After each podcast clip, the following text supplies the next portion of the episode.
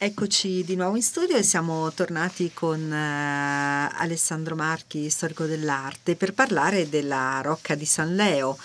Quando e per quale motivo viene iniziata la costruzione della fortezza e soprattutto quale eh, prima famiglia importante si inserisce nella storia e nell'evoluzione della Rocca?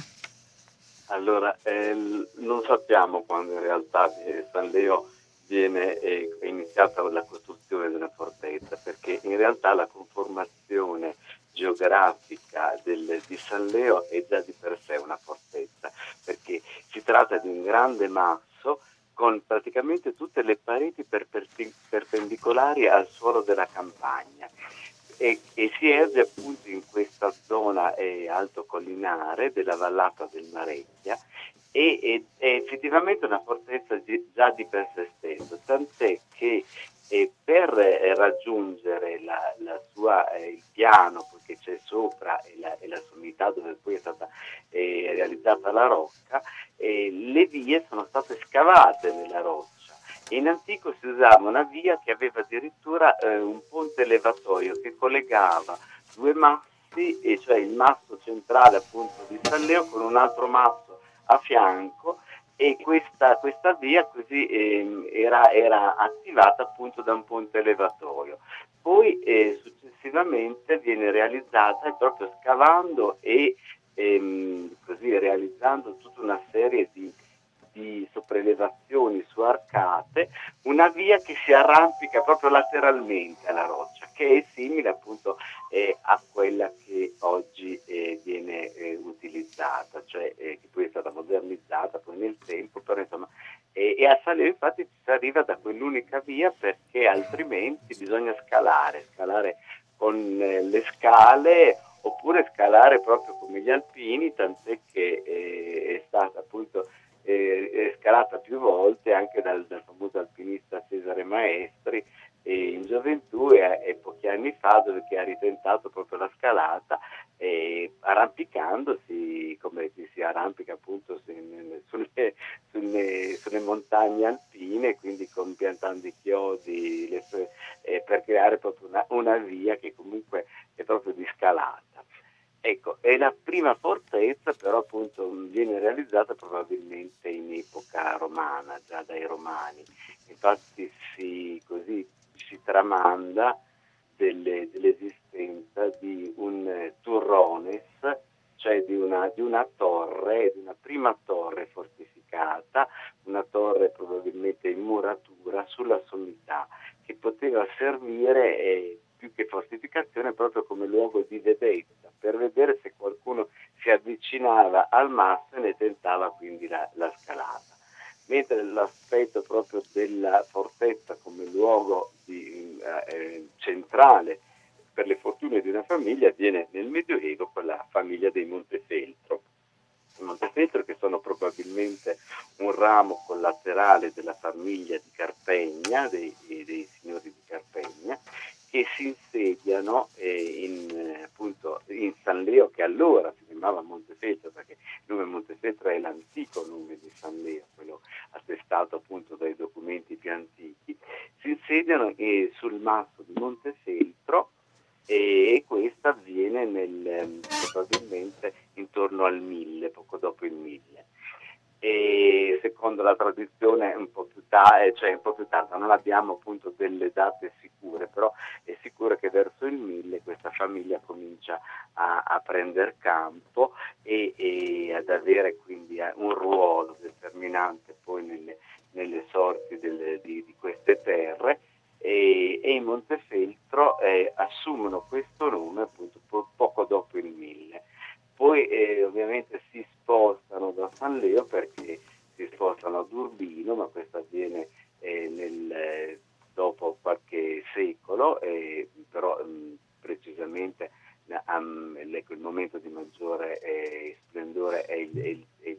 XIII secolo per la famiglia dei, dei Montefeltro, diventano una delle famiglie maggiori di Urbino per diventare poi signori della città, ma continueranno a mantenere anche il dominio dell'antica antica fortezza di Montefeltro. Quali sono stati gli eventi bellici di maggior rilevanza che hanno riguardato la Rocca di San Leo? Ecco, sono, sono diversi perché noi abbiamo numerose attestazioni già dall'antico. Uno dei più rilevanti avviene proprio prima del 1000, intorno al 961-62, quando nella fortezza di San Leo, che allora doveva avere già una connotazione mh, precisata anche proprio come struttura, si insedia eh, Berengario II di Ivrea, che era eh, un longobardo, era il successore di Berengario I e praticamente i fondatori del cosiddetto Regno d'Italia, di allora che comprendeva una parte dell'Italia superiore e Berengario eh, però viene eh, in qualche modo a trovarsi in una congiuntura particolare perché eh, il, Papa, ehm, il, Papa, si sente minacciato da questa presenza longobarda e, e, e, il Papa infatti chiede l'aiuto di Ottone I, eh, tedesco di Germania, il quale assedia Berengario nella rocca di San Leo per ben due anni lo stringe da tra il 961 e il 963. Berengario eh, si, eh, asserra, asserra, eh, si, appunto, si asserraglia nella rocca di San Leo, si chiude completamente isolando la, la, le vie d'ingresso, l'unica via d'ingresso appunto al Masso e con le, le truppe che lo avevano seguito, pochi, poche, poche persone, con la moglie Villa, eh, che è poi un personaggio eh, che rimane nella, nella tradizione, nella fantasia appunto delle epoche successive, si narra di un tesoro di questa regina Villa e addirittura esisteva poi nel, secondo la tradizione una torre della Rocca di San Leo che veniva chiamata proprio Torrione della regina Villa, dove era nascosto questo tesoro, Torrione che però franò eh, nel corso del Seicento. Ecco, dicevo, questo assedio dura tantissimo perché effettivamente sul masso di San Leo, che non è grandissimo, è poco meno di, di un chilometro quadrato, però ci sono intanto delle sorgenti d'acqua e, e quindi c'è la, la, possibilità di approvvigionarsi di acqua. E poi in antico le, le, pochi, anche il, tutto il terreno era eh, regimentato e coltivato quindi era praticamente autonomo da un punto di vista proprio anche delle risorse e eh, ovviamente non poteva esserlo eh, in etero, insomma continuamente, però ecco per alcuni periodi, come in questo caso addirittura sembrano tre anni, eh, riesce a mantenersi autonomo. Però eh, poi anche le, le risorse e le, le, e le provviste finiscono e, e Berengario deve capitolare ed Ottone I eh, conquista la, la, fortezza di San Leo. Ed è un, questo è il primo atto, diciamo, importantissimo perché eh, che rimane poi anche come testimonianza, infatti nello stemma di San Leo, che è diviso in due parti, una delle parti è composta proprio dall'aquila, la bicipite, l'aquila con due teste proprio dell'imperatore Berengario eh, eh, sì, del, appunto, dell'impero che è rimasta proprio come segno di questo momento importantissimo. Poi bisogna, sono varie altre le, le, le, vicende, una di quelle eh, diciamo particolarmente eh, importanti e significative è, poi nel, avviene nel, nel, nel 1444 quando eh, Federico da Montefeltro ancora non era Federico da Montefeltro, scusate, nel 1441, Federico che non era ancora Federico da Montefeltro perché ancora non era eh, successo al fratello nel, nel titolo,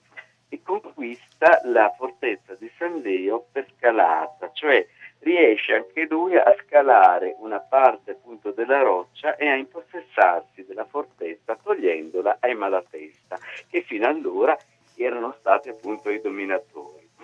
E questo evento è un evento straordinario perché poi è una delle cose che si propaga in tutta Italia e dà poi il lancio a Federico come grande eh, condottiero, grande guerriero, ma in prima persona come protagonista proprio di imprese straordinarie.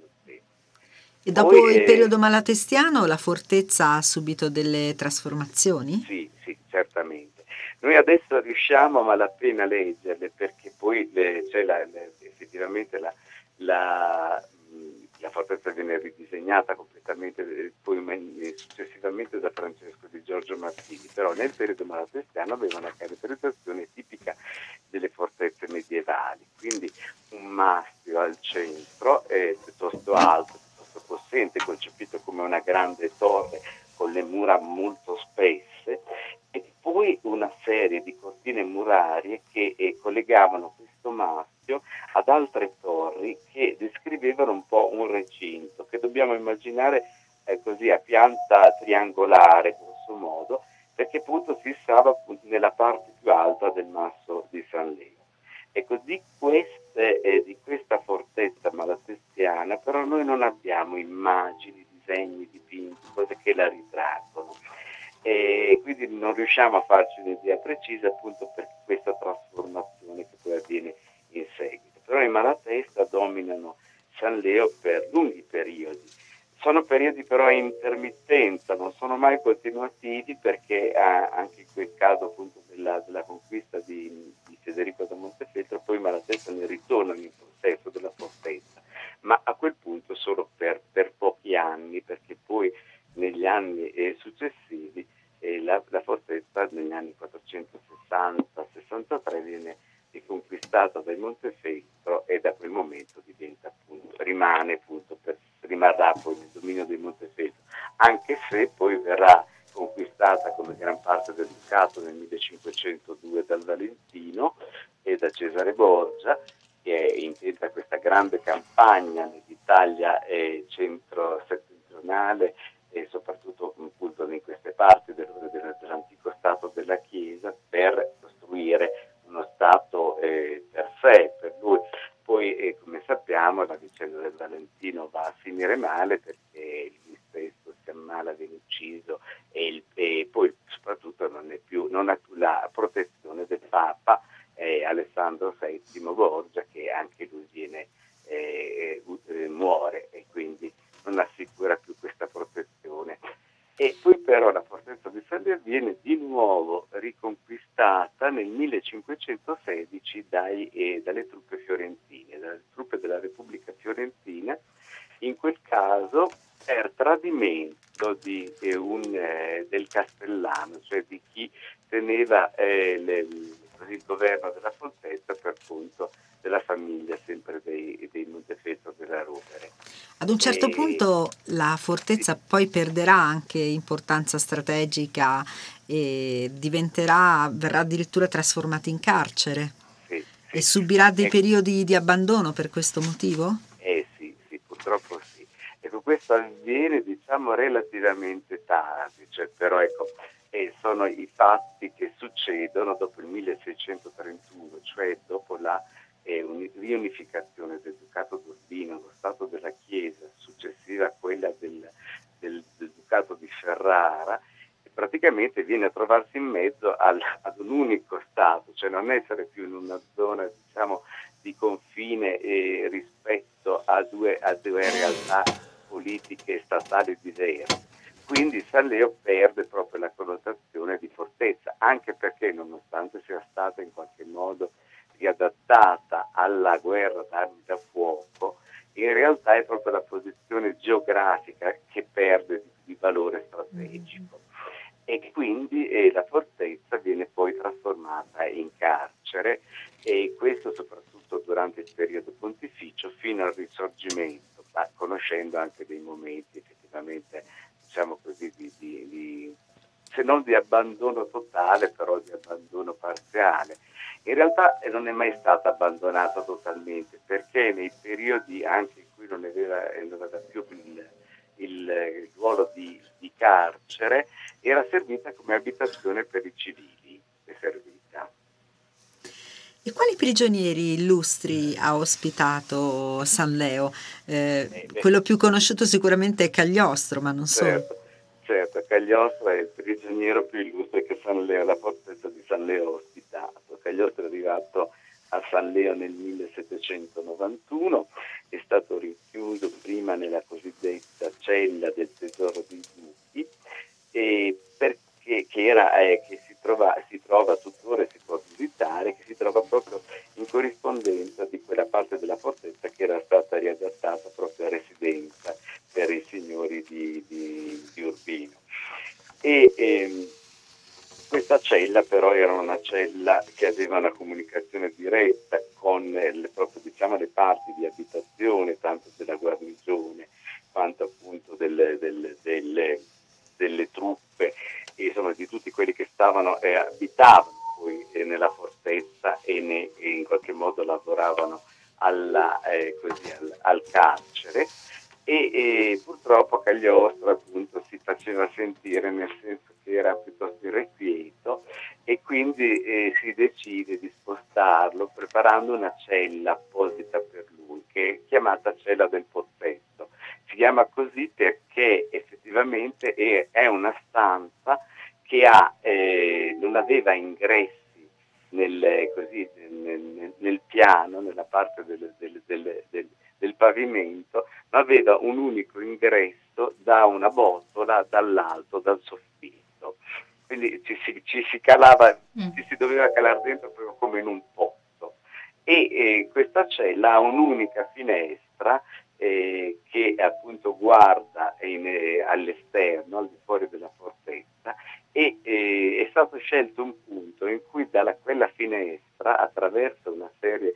triplice di grate, si vedono solo le chiese di San Leo. Il Duomo e la pieve di San Leo, perché eh, doveva servire anche questa visione a monito per questo prigioniero eh, Cagliostro, e cioè che eh, si dice, insomma, è tradizione che dovesse guardare solamente verso la Chiesa perché la Chiesa finalmente lo aveva eh, condannato in qualche modo, l'aveva però eh, così mh, anche graziato perché eh, pur essendo i suoi crimini veramente eh, molto, così, molto gravi, non l'aveva però dato a morte, ma eh, questa condanna a, a, all'ergastolo, alla prigionia a vita nella fortezza di San Leo doveva poi servirgli per una, re,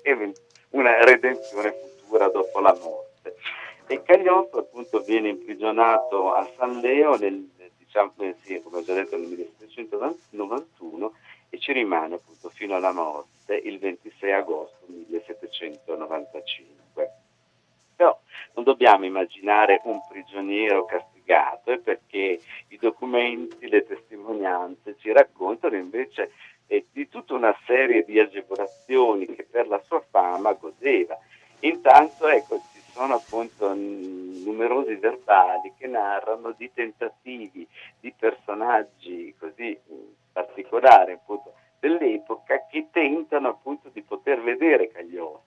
Era, era un po' una star ai suoi tempi, quindi eh, anche i mezzi di informazione avevano parlato di questa sua prigionia a San Leo, ci sono dei, dei personaggi che sono curiosi, dei turisti dell'epoca che si avvicinano alla fortezza per poterlo appunto vedere,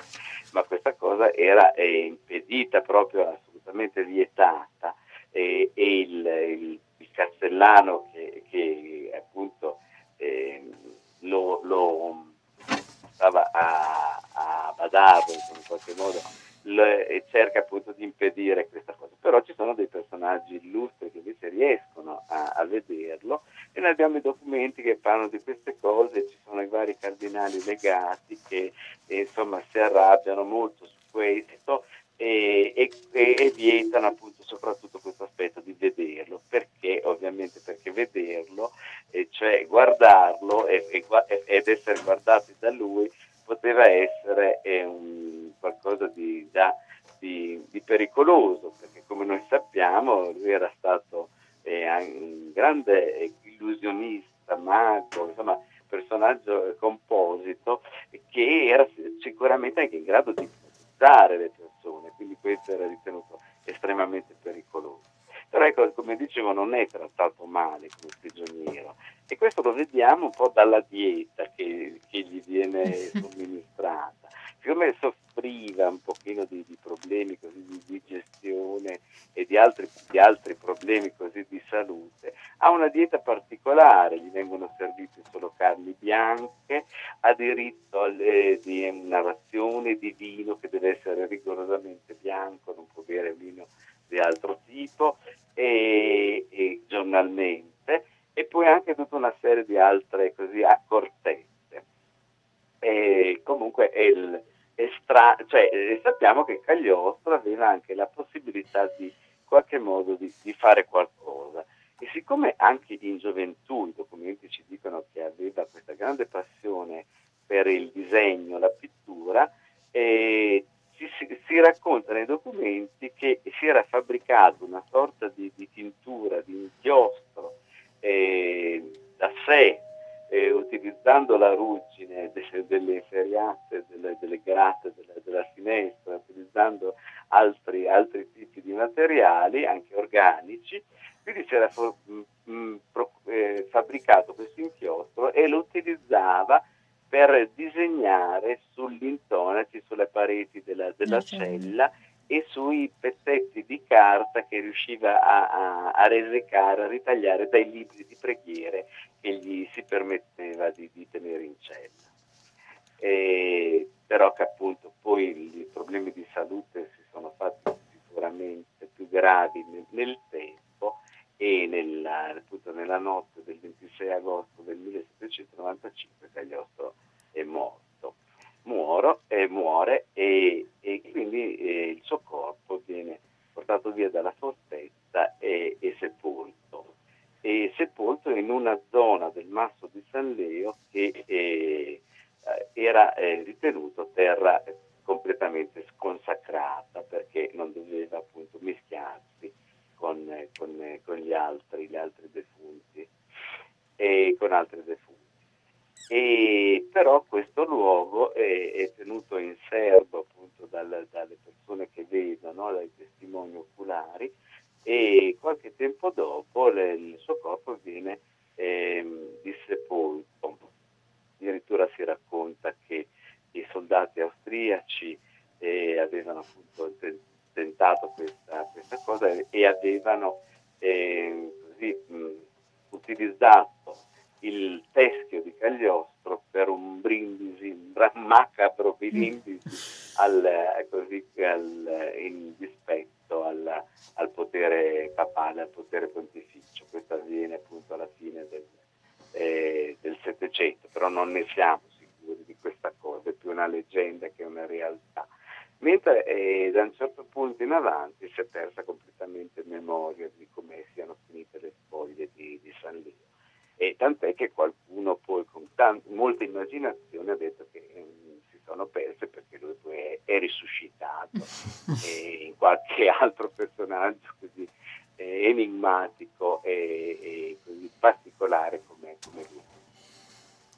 Tra l'altro eh, vi sono anche dei riferimenti a Cagliostro per, eh, relativamente al famoso scandalo della collana della Corte di Francia. Certo, certo, probabilmente è stato uno del,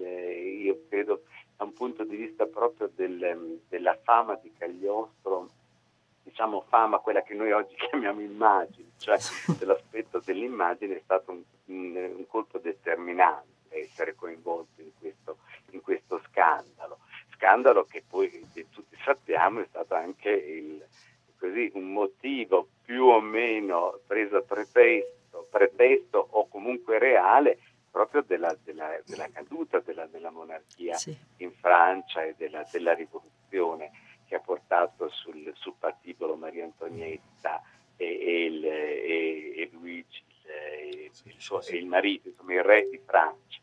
E Cagliostro è probabile che abbia avuto una parte, eh, una parte part- così di protagonista in questa vicenda, anche se io ho letto diverse cose su questa storia della collana, ma è molto difficile capire come è andata la cosa, perché la realtà dei fatti si intreccia dalle interpretazioni, anche perché era un momento in cui ehm, era,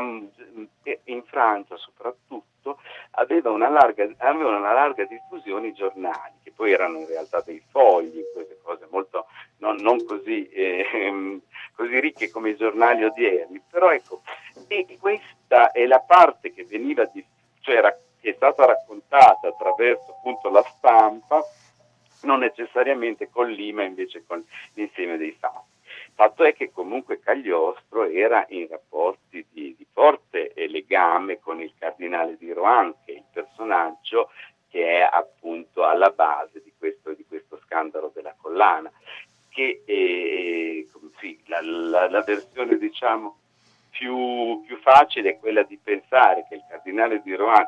collaborando al pagamento di questo gioiello eh, particolarissimo e, e estremamente e così um, oneroso, al pagamento di questo gioiello volesse ingraziarsi le, la regina Maria Antonietta, che invece eh, aveva dimostrato una grande antipatia nei confronti di questo alto personaggio della corte.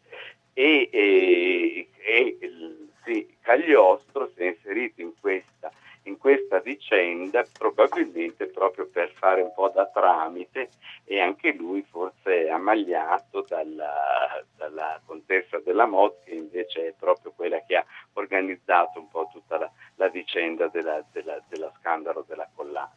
Fatto è che comunque questo evento, che ha avuto, come ho già detto, una risonanza internazionale, sicuramente ha influito poi sulla, intanto sulla, sulla figura di Cagliostro eh, in Francia, la corte di Francia, per cui Cagliostro è stato costretto ad andare via dalla, da, da, Parigi e a, e a tornare in Italia, a tornare a Roma e, e quindi a quel punto eh, lui continuando, forse anche per certi aspetti in buona fede, a perseguire questa, appunto, questa idea della, della rincarnazione, del, del, grande costo, di cui lui insomma, proclamava la rincarnazione e quindi il, il,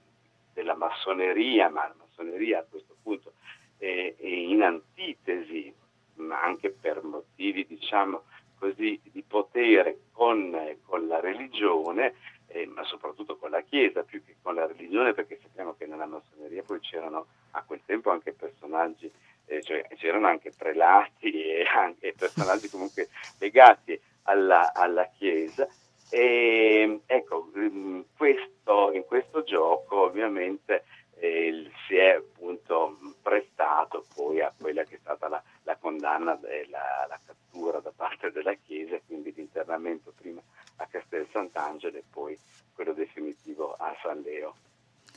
Eh, abbiamo delle mail giunte per eh, sì. Alessandro allora, Marchi. Prego, la Francesco. prima è mm, di Sergio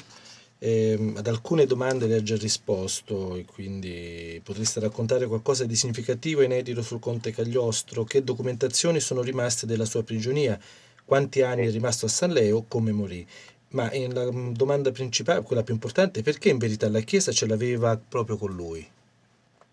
Eh, eh, beh, in realtà ce l'aveva con Cagliostro perché Cagliostro aveva in qualche modo, ecco, con la massoneria creato una sorta di altra religione eh, che si scontrava quindi anche dal punto di vista poi anche rituale, perché la massoneria ha, ha tuttora, perlomeno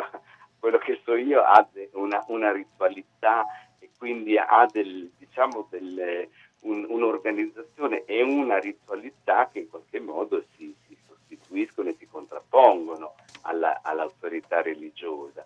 Poi però io penso anche per dei motivi più, più stretti, cioè di, eh, in questo caso c'è proprio di, di portare delle, eh, del, dei dubbi, delle idee, delle interpretazioni diverse da quelle ufficiali che la Chiesa eh, al tempo non, non poteva tollerare. E poi forse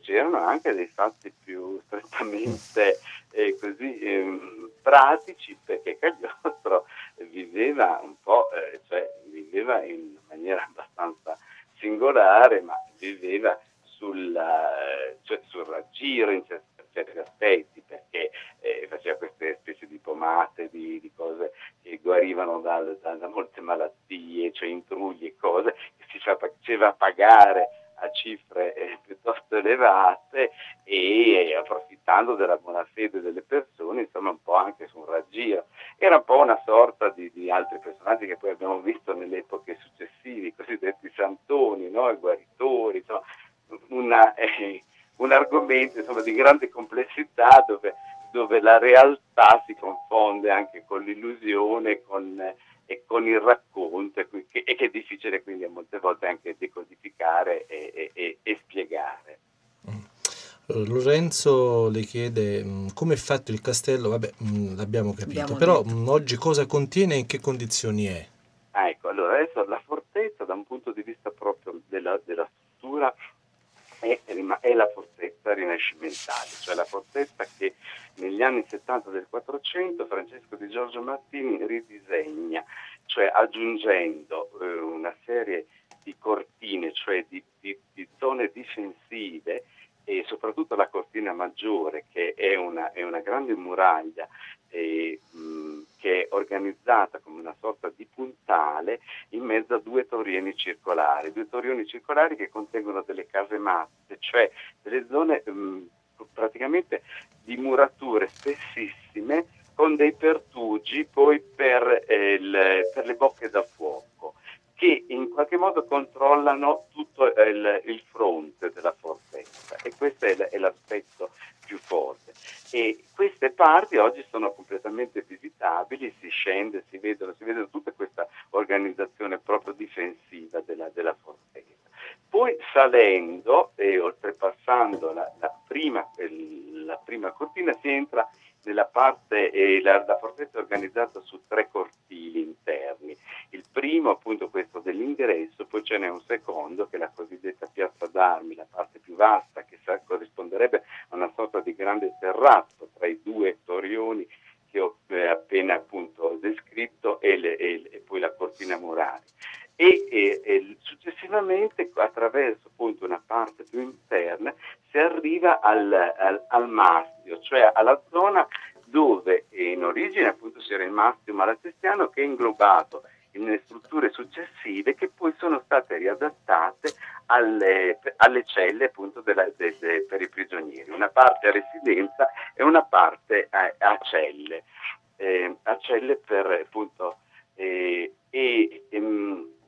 sono tutte visitabili, compresa la, la sala più interrata, che è la cosiddetta sala delle torture, dove si può immaginare che era proprio il primo nucleo di- di- di- per i prigionieri. Lì ci sono ancora i grossi anelli di ferro eh, infilati direttamente nella roccia che è stata scavata per ricavare questo ambiente. E, e poi ecco invece a salire appunto ci sono questa parte della residenza eh, che è, ehm, ehm, così, è adattata adesso a museo con raccolte di opere eh, d'arte di, vario, di vari periodi mh, concepita un po' in maniera come un arredamento perché effettivamente la struttura delle stanze è proprio quella di una, di una residenza. Mentre invece le celle sono tutte visitabili in successione e sono, eh, a parte le, le, due celle di Cagliostro, sono le celle successive del periodo eh, papalino, dove sono stati poi richiusi anche altri personaggi importanti del risorgimento, fra tutti eh, Felice Orsini, che è stato sì. l'attentatore di Napoleone III, mm-hmm. uno dei personaggi un po' chiave della, così, della, della rivolta italiana contro il potere austriaco e che è appunto protagonisti del risorgimento, eh, del nostro risorgimento. E nelle celle papaline è molto interessante la parte diciamo, dove, dove sono stati iniziati eh, i restauri, perché non tutte sono state poi ri, rirestaurate recentemente, perché nelle, nelle varie, togliendo le varie tinteggiature che sono state date nel corso del tempo per rinnovare appunto la, la, l'aspetto di questi ambienti, sono state trovate molte iscrizioni, disegni, conteggi, cioè tutte quelle sono le testimonianze della vita d'ogni giorno di, dei poveri prigionieri, eh, pensiamo a quelli appunto di, di tipo come in questo caso i prigionieri del, dell'epoca risorgimentale e così sono delle testimonianze proprio di, di, di vita e di, di, questa vita così eh, particolare che è quella appunto de, del prigioniero. Professore, ma mh, Salleo non era nelle Marche una volta? Le chiede Vincenzo. Allora, Salleo era nelle Marche fino, al, fino a, qualche anno fa, fino al 2009,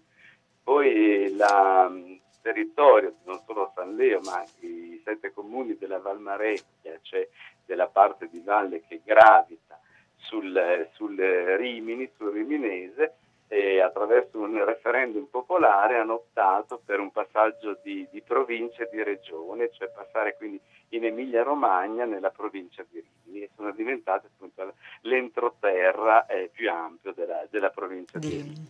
Sull'ultima email da parte di Giulio, mm, che città è San Leo, da dove deriva, chi è il santo da cui prende il nome? Ah, ecco, una cosa di cui non abbiamo parlato, sì, infatti. Eh, San Leo, ecco, si chiama così, si chiama così da circa il 1000 eh, in avanti. Prima appunto, come ho detto, si chiamava Montefeltro, perché ha preso il nome di San Leo, cioè San Leone.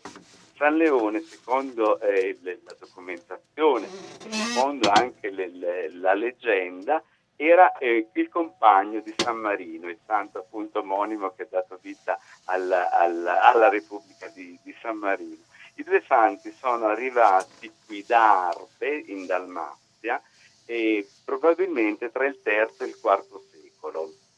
E, e siccome loro venivano da, erano cristiani, erano già cristiani, sono arrivati in questi termini,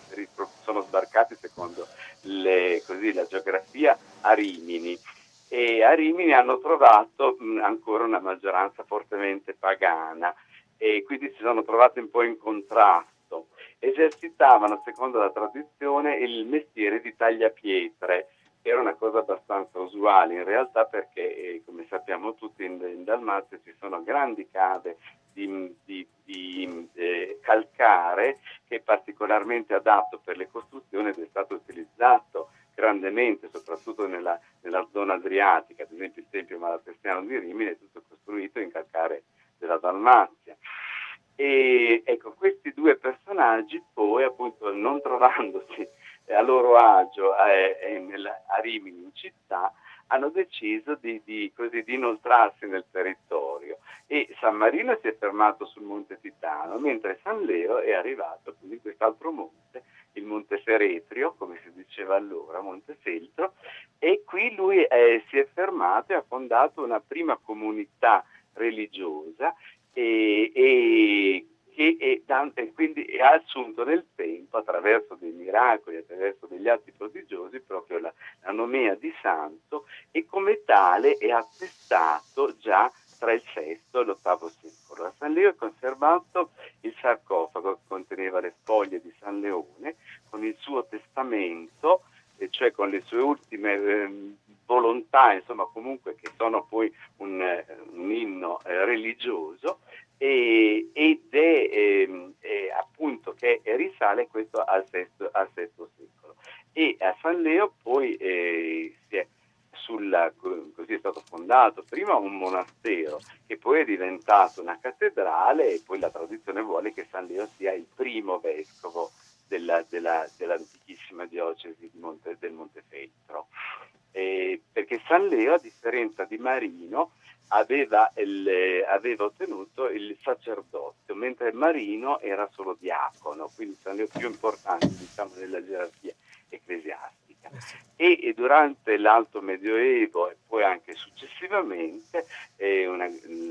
la fama appunto del santo ha fatto sì che anche il nome del luogo eh, cambiasse prendendo proprio il suo nome e a San Leo comunque si venera particolarmente San Leone nella sua cattedrale, cattedrale di San Leone, che è il, questo grande monumento ricostruito poi in epoca romanica, che insieme alla Pieve, un'altra chiesa del periodo romanico, insieme alla fortezza, caratterizzano monumentalmente San Leo come uno delle, dei centri eh, storici più belli appunto delle, dell'entroterra, adesso appunto dell'entroterra tra le Marche e la Romagna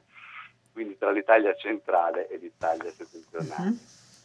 Professor io la ringrazio per essere stato con noi e naturalmente eh, terminiamo questo suo intervento anche ascoltando un brano ehm, che abbiamo mh, così tratto dal, da un, un, documento relativo alla morte del conte di Cagliostro, ah, scritto nell'anno 1795 dall'arciprete Luigi Marini, eh, brano che si trova nell'archivio di Stato, eh, conserva documento che si trova nell'archivio di Stato di Pesaro. La ringrazio davvero per essere stato con noi questo pomeriggio. Grazie, grazie infinite. Grazie, grazie buonasera. Arrivederci, arrivederci. Ascoltiamo il brano. Anno del Signore 1795 nel giorno 28 del mese di agosto. Giuseppe Balsamo, soprannominato conte di Cagliostro, di Palermo, battezzato ma incredulo, eretico, celebre per cattiva fama, dopo aver diffuso per diverse nazioni d'Europa l'empia dottrina della massoneria egiziana, alla quale guadagnò con sottili inganni un numero infinito di seguaci, incappò in varie peripezie, alle quali non si sottrasse senza danno in virtù della sua astuzia ed abilità. Finalmente, per sentenza della Santa Inquisizione, relegato in carcere perpetuo nella rocca di questa città, con la speranza che si ravvedesse, avendo sopportato con altrettanta fermezza ed ostinazione i disagi del carcere per quattro anni, quattro mesi, cinque giorni, colto da un improvviso colpo apoplettico, di mente perfida e cuore malvagio qual era,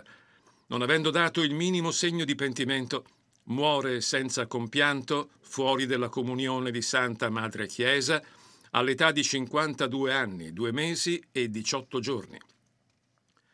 Nasce infelice, più infelice vive, infelicissimo muore il giorno 26 agosto dell'anno suddetto verso le ore 22.45. Nella circostanza fu indetta pubblica preghiera, semmai il misericordioso Iddio volgesse lo sguardo all'opera delle sue mani. Come eretico, scomunicato, peccatore impenitente, gli viene negata la sepoltura secondo il rito ecclesiastico. Il cadavere è tumulato proprio sull'estrema punta del monte che guarda ad occidente, quasi ad uguale distanza tra i due fortilizi destinati alle sentinelle comunemente denominati il palazzetto e il casino, sul terreno della reverenda Camera Apostolica il giorno 28 alle ore 18.15. In fede Luigi Marini, arciprete di propria mano.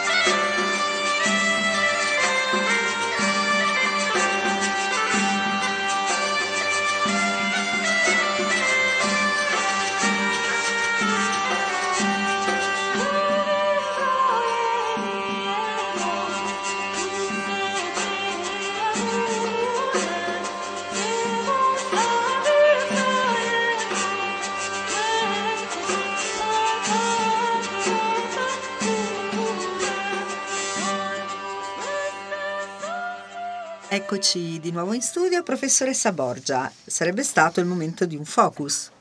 Sì, ehm, in realtà il nostro ospite di oggi, il dottor Luca Fedeli della Soprintendenza Soprintendenza Archeologica della Toscana eh, mh, eh, sarà presente in una prossima trasmissione. Oggi eh, per un contrattempo non abbiamo potuto raggiungerlo telefonicamente.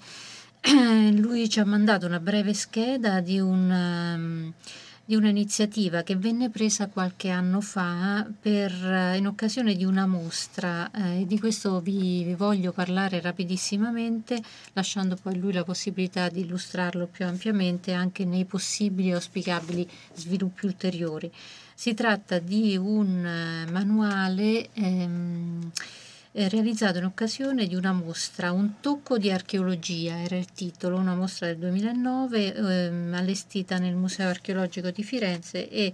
ehm, vennero predisposti dei materiali e degli album con delle tavole a rilievo e dei testi in braille che si possono ancora oggi richiedere comunque al servizio educativo. Ecco, ehm, l'idea è anche quella di ehm, produrre altro materiale, eh, si stava lavorando, appunto mi diceva il dottor Luca Fedeli, in collaborazione con la stamperia Braille di Firenze, poi per tutta una serie di motivi, eh, credo, eh, non ultimi quelli economici, il,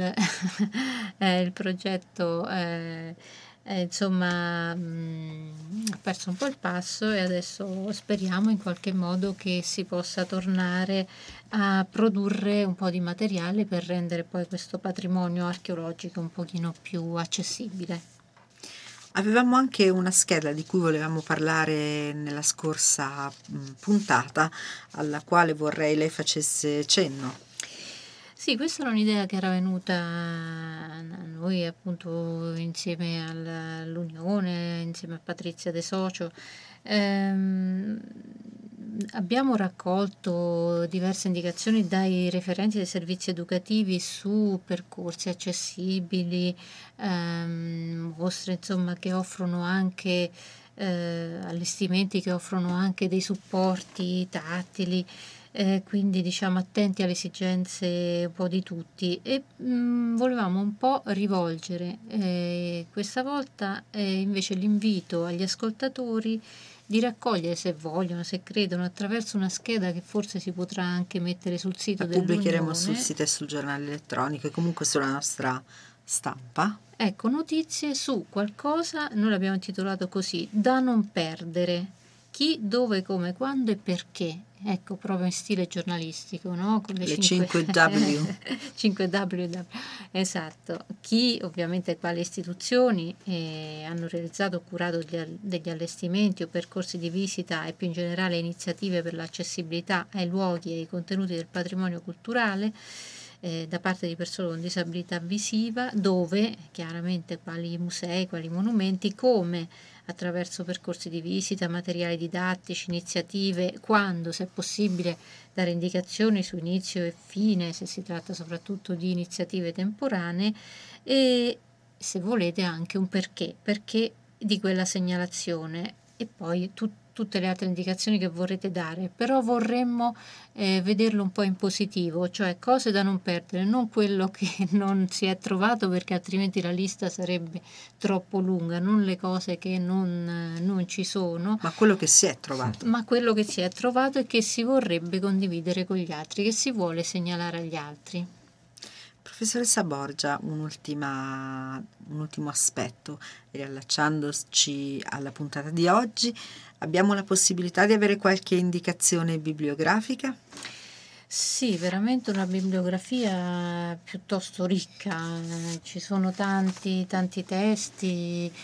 Eh, allora, sulla Rocca di Gradara la stessa soprintendenza, soprintendente, la dottoressa Maria Rosaria Palazzi, ha pubblicato eh, anche di recente un, uno scritto intitolato La Rocca di Gradara. E poi mh, mm, abbiamo fatto cenno un po' nel corso della trasmissione anche a queste, questa raccolta di poesie umanistiche curate da Campana. Poi sulla Rocca di San Leo mh, mm, c'è anche molto. Eh, qualcosa anche direttamente legato alla, alla, prigionia del conte di Cagliostro. Eh, ecco, vedo un, un, un testo di, di, Matteini, Il conte di Cagliostro, prigionia e morte nella fortezza di San Leo. Ecco, se qualcuno volesse un po' approfittare, approfondire l'argomento. E poi non so se posso indicare sul tema dell'alchimia, perché qualcuno era interessato appunto nelle mail, sì. eh, io ho letto e mi ha appassionato un, um, un art dossier della Giunti Editore eh, pubblicato già qualche anno fa da Maurizio Calvesi proprio sul rapporto tra arte e alchimia. Molto interessante. La prossima trasmissione quando avrà luogo e soprattutto di che cosa ci occuperemo? Allora, quando avrà luogo, eh, diciamo a settembre, verso la fine di settembre rientriamo, avremo modo di ricontattare tutti. E di cosa io eh, vorrei lasciare un po' di suspense, vorrei lasciare un po' così gli ascoltatori in attesa, però ten- passeremo, cambieremo leggermente genere, passeremo dalle rocche e castelli alle dimore nobiliari quindi mi viene da pensare che ci sposteremo in Toscana. Guarda un poco. È possibile, è possibile. Benissimo, io la ringrazio ancora una volta, ringrazio lei e tutti i suoi collaboratori, naturalmente ringrazio tutti gli ospiti che hanno preso parte alla trasmissione di oggi, che è stata particolarmente avvincente per me, eh, ma credo anche per i nostri ascoltatori che eh, hanno inviato numerose email, molte delle quali non sono state lette proprio, lette proprio perché eh, le risposte Già sono sta, già state date nel corso ovviamente degli interventi. Grazie ancora alla professoressa Borgia, grazie, grazie a, a, Francesco Piscitiello. Volevo salutare solo da Frosinone il nostro amico ormai fan Vozzonoglio, ci ha mandato la presenza. Sono sempre, sempre presenti. Dicevo grazie a Francesco Piscitiello che ha dato voce alle vostre email, grazie a Mariolina Lombardi in redazione e un particolare grazie a Mauro Alberino in regia, devo dire una regia splendida. Grazie Mauro, buona serata a tutti. Buonasera.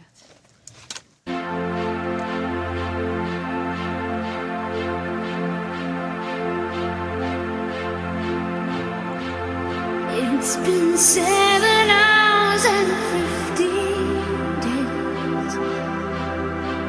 since you took your love away.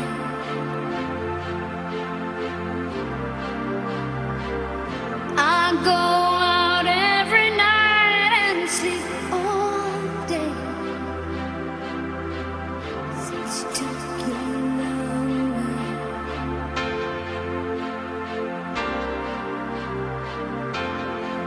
Since you've been gone, I can do whatever I want. I can see whomever I choose.